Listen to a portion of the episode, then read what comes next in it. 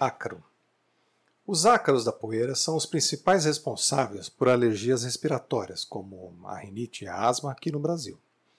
Os ácaros são carrapatos, parente das aranhas, e que medem cerca de 300 micrômetros de comprimento.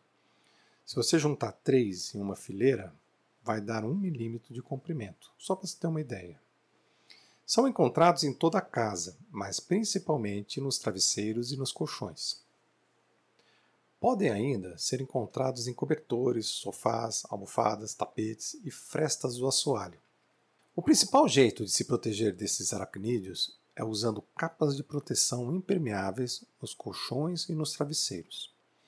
Essas capas são aquelas usadas quando se tenta tirar as fraldas das crianças, evitando que molhem o colchão durante a noite.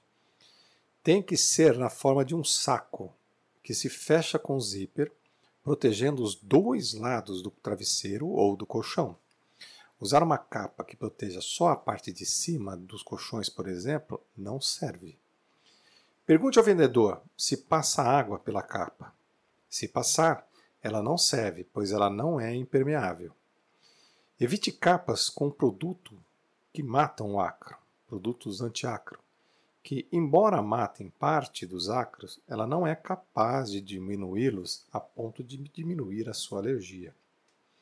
Por fim, quando for lavar as fronhas, os lençóis e roupas em geral, coloque uma tampinha de desinfetante à base de eucalipto, como pinho-sol, por exemplo, na água da máquina de lavar.